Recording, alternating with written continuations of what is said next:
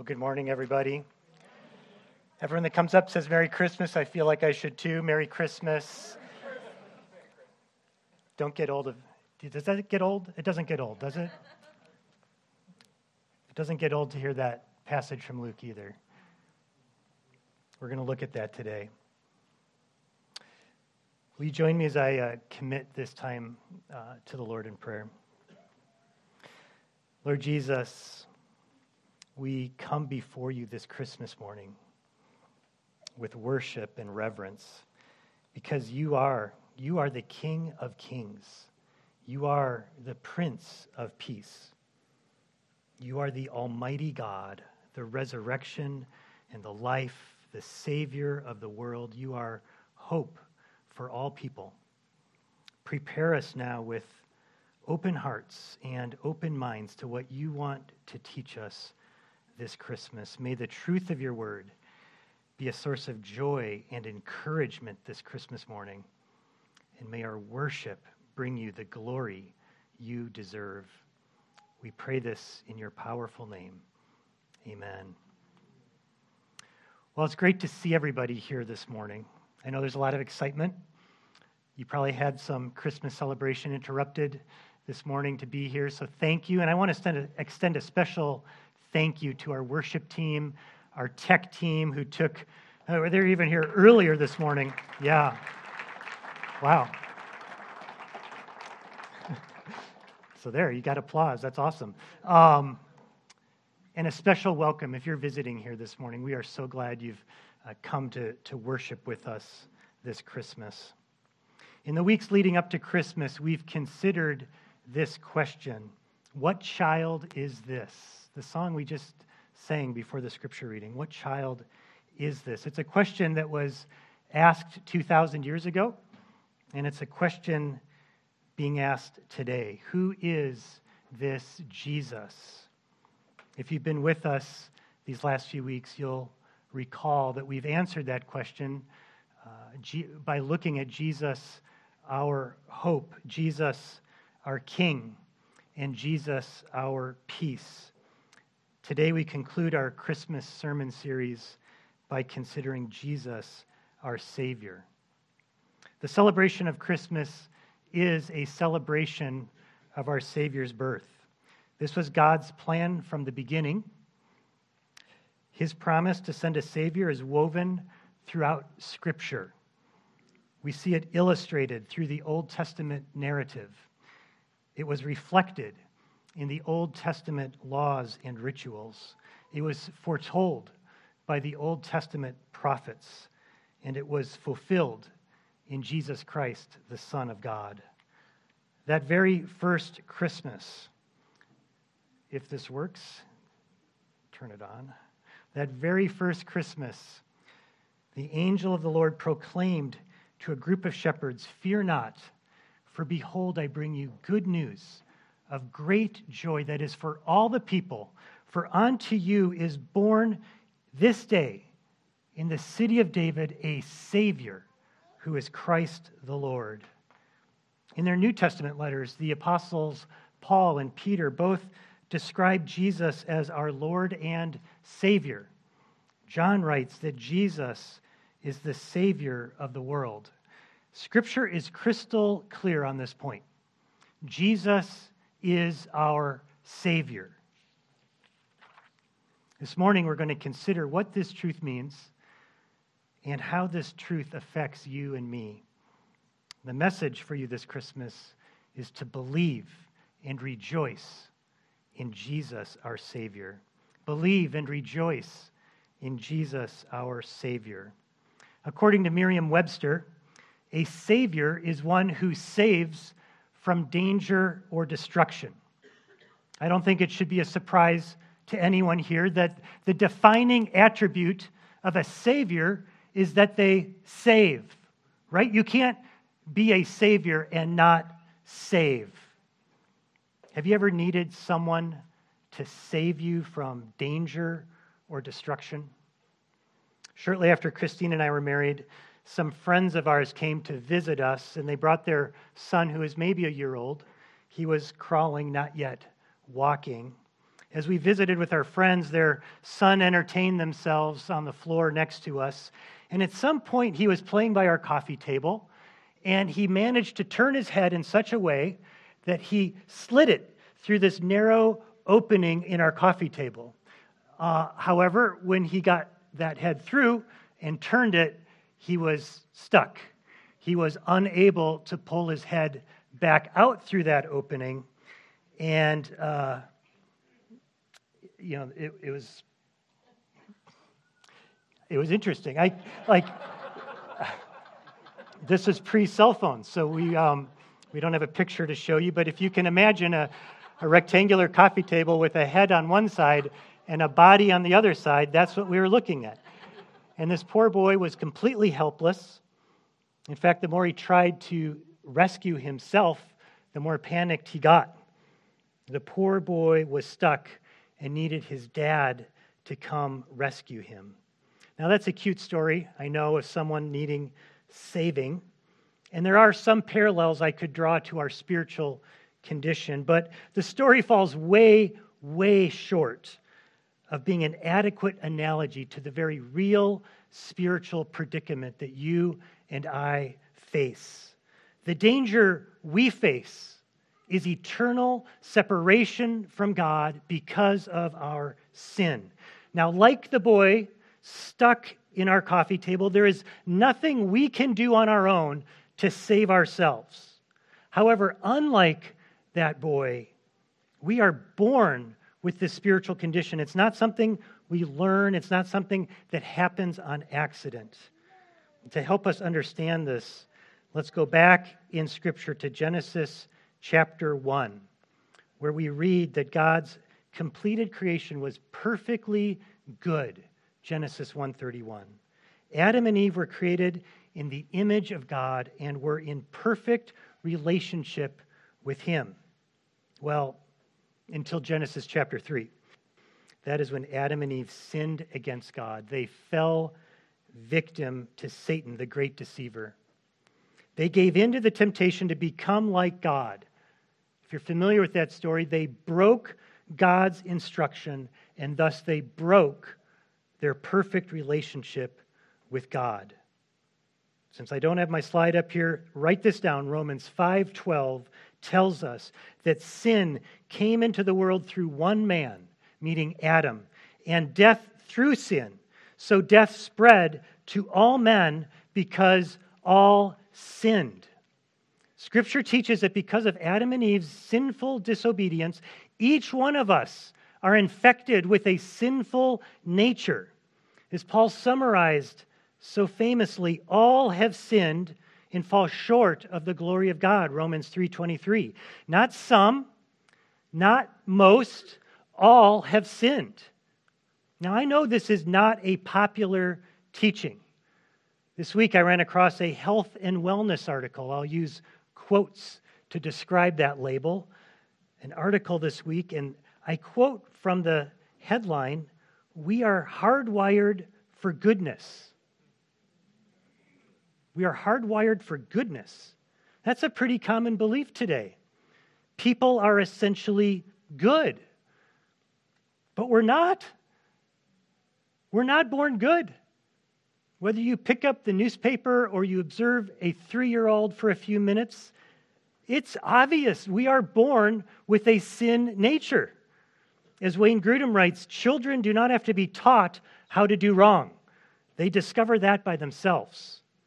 But rather than accept that I am a sinner in need of saving, our culture teaches that I am a pretty good person. So it's natural to falsely conclude that I'm on good terms with God.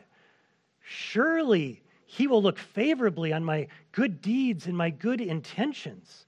Besides, I'm not as bad as a, a murderer or, a, or an exploiter or, or an abuser. They're, they're the real sinners. Friends, that is a false and dangerous belief system. That is like comparing two beverages. One is full of deadly poison, and the other, a glass of water with just a couple drops of deadly poison in it. One may be worse than the other, but drink either one and, and you're a goner, right? Both are tainted, both are unacceptable, both have the same consequence. Being mostly good does not earn God's favor. Scripture teaches that eternity with God requires a perfectly sinless life. God does not grade us on a curve, He requires absolute perfection. Yet each of us falls short of God's perfect standard. Romans 3 11 through 12, Paul quotes from Psalms. He writes, None is righteous, no, not one. No one does good, not even one. And the just consequence of our sin is eternal separation from God. The wages of sin is death, Paul writes in Romans 6:23. That is why just one act of disobedience resulted in Adam and Eve being banished from God's perfect garden. And we share in that same spiritual predicament. We are stained with sin, and no amount of good works can swing the scales of justice in our favor. We stand guilty before a holy God. So, Merry Christmas. Be of good cheer. Happy holidays. This would be like the most depressing Christmas sermon ever if I stopped right now. But to grasp the meaning and significance of Christmas, we need to hear the truth of Scripture. We need to know the bad news in order to understand and embrace the good news of great joy that is for all people. Because there is nothing we can do to save ourselves, we must look to another for rescue. We need a Savior. Praise God that in His love and mercy, He provided a way out of our spiritual predicament. We call this salvation. God sent his own son Jesus to live the perfect, sinless life we can never live and to pay the penalty of our sin in our place. As the angel said to Joseph, You shall call his name Jesus, for he will save his people from their sins. Matthew 1 21. That is the good news of the gospel and the essence of Jesus, our Savior. Where we have failed to keep God's law, Jesus perfectly obeyed it. Where we deserve the penalty for breaking God's law, Christ died for us. He bore God's wrath that we deserve. Peter writes, He committed no sin, neither was deceit found in his mouth.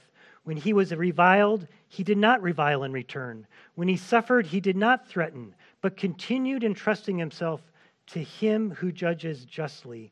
He himself bore our sins in his body on the tree, that we might die to sin and live to righteousness. By his wounds you have been healed. 2 Peter 2 22 to 24. Do you understand what Peter's saying? Jesus, God's Son, committed no sin. Stephen inadvertently read from Hebrews 4. Did you hear that? It was like God ordained you to read from Hebrews chapter 4. He was without sin. He lived a perfectly obedient life. He was without blemish. He entrusted himself to the will of God the Father. On the cross, he bore our sins in our place. Speaking of the promised Messiah, Isaiah wrote this He was pierced for our transgressions, He was crushed for our iniquities, and with His wounds we are healed. Jesus, our Savior, bore God's wrath that we deserve. Nails, spear shall pierce him through. The cross he bore for me, for you. And Jesus didn't just pay the penalty of our sin, he proved his power over sin and death by rising again. In John chapter 11, Jesus said to Martha, I am the resurrection and the life. Whoever believes in me, though he die, yet shall he live, and everyone who lives and believes in me shall never die. That is the hope we have in Christ our Savior. That is the good news of Scripture. If you look carefully at that verse, John chapter 11, Perhaps you noticed that Jesus said, Everyone who lives and believes in me shall never die. The grace of God is a gift to receive, and we receive it by believing. It does no good, friends, celebrating Christmas and not receive the gift of salvation offer, God offers through his son Jesus. Giving gifts is great. Singing carols, go do it with your family. We're going to do it after communion or maybe before. You can roast chestnuts. I mean, I don't care what your Christmas celebration is. Even coming to church this morning, so thankful you're here. But let me tell you, that is an empty, hollow celebration without receiving salvation by believing in Jesus, our Savior. Jesus said, For God so loved the world, he gave. He gave his Son, his only Son, that whoever believes in him should not perish but have eternal life. John 3 16. Paul writes, For by grace you have been saved through faith, and this is not your own doing, it is the gift of God. Ephesians 2 8. The good news of Christmas is the best gift you can ever receive. It is the gift of God's grace, forgiveness of your sins, and eternity with Him but it is a gift to receive. Paul explained that if you confess with your mouth that Jesus is Lord and believe in your heart that God raised him from the dead, you will be saved. Don't let Christmas 22, 2022 end today without receiving the good news of great joy that is for you. It's for you. If you have never cried out to God to save you, and to forgive you. Don't wait. You can receive salvation through Jesus Christ right now and be saved from your sin and experience the peace and joy and hope that you spend eternity with God, no longer separated from Him. If you have questions about this, I encourage you talk with your parent, talk with a pastor. We would love to help answer questions you have. Now, I know many of you here this morning, like me, have received God's gift of salvation. I hope and pray that being reminded of these truths fill you with a heart of thanks and joy and worship. Our family has a tradition during Advent.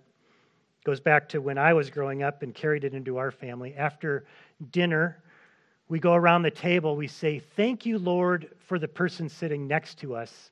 And then we say, And thank you for one other thing. Okay, so I might say, Thank you, Lord, for Christine, and thank you that we had a chance to worship you this morning at church. Now, usually we uh, don't come prepared, so we're often thankful for whatever is top of mind. Recently, what was top of mind for me was simply Christmas.